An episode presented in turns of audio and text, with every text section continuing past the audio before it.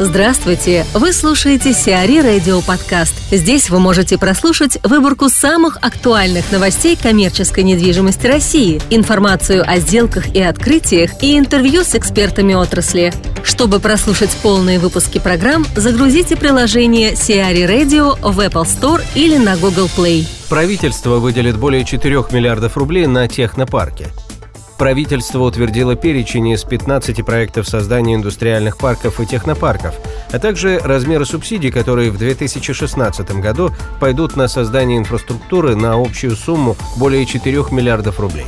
На начало 2016 года в 47 субъектах Федерации действовало 78 индустриальных парков и промышленных технопарков. Планируется, что к 2020 году в России появится еще 71 подобный объект.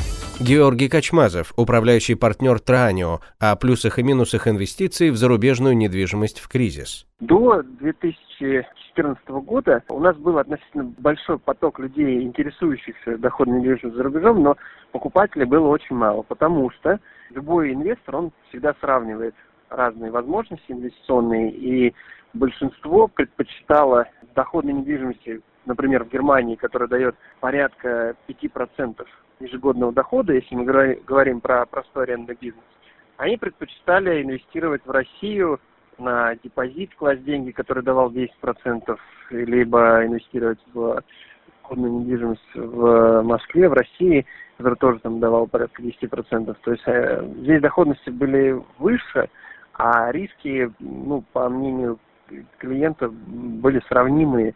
Соответственно, очень маленький процент конверсии людей, которые покупали.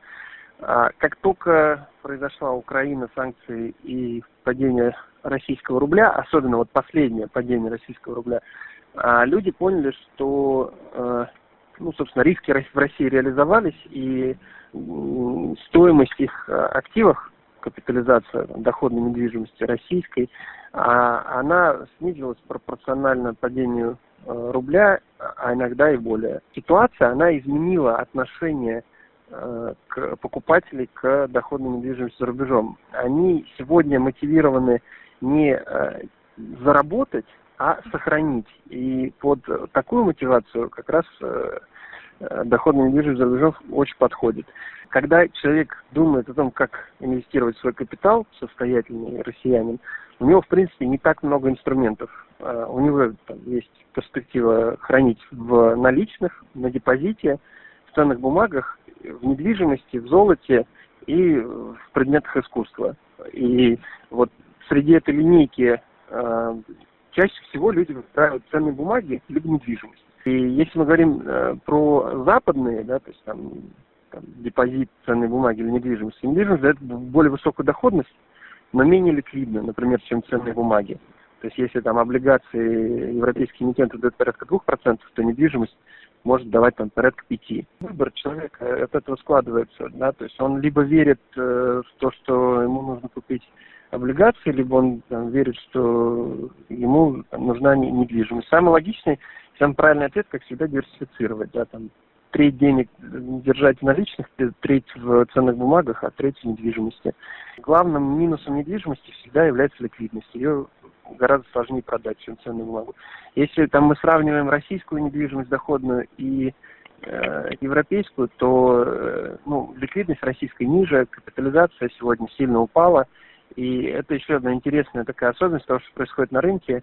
Э, те люди, которые раньше много покупали доходную недвижимость России, их ожидания о ее стоимости, они сильно не соответствуют реальности.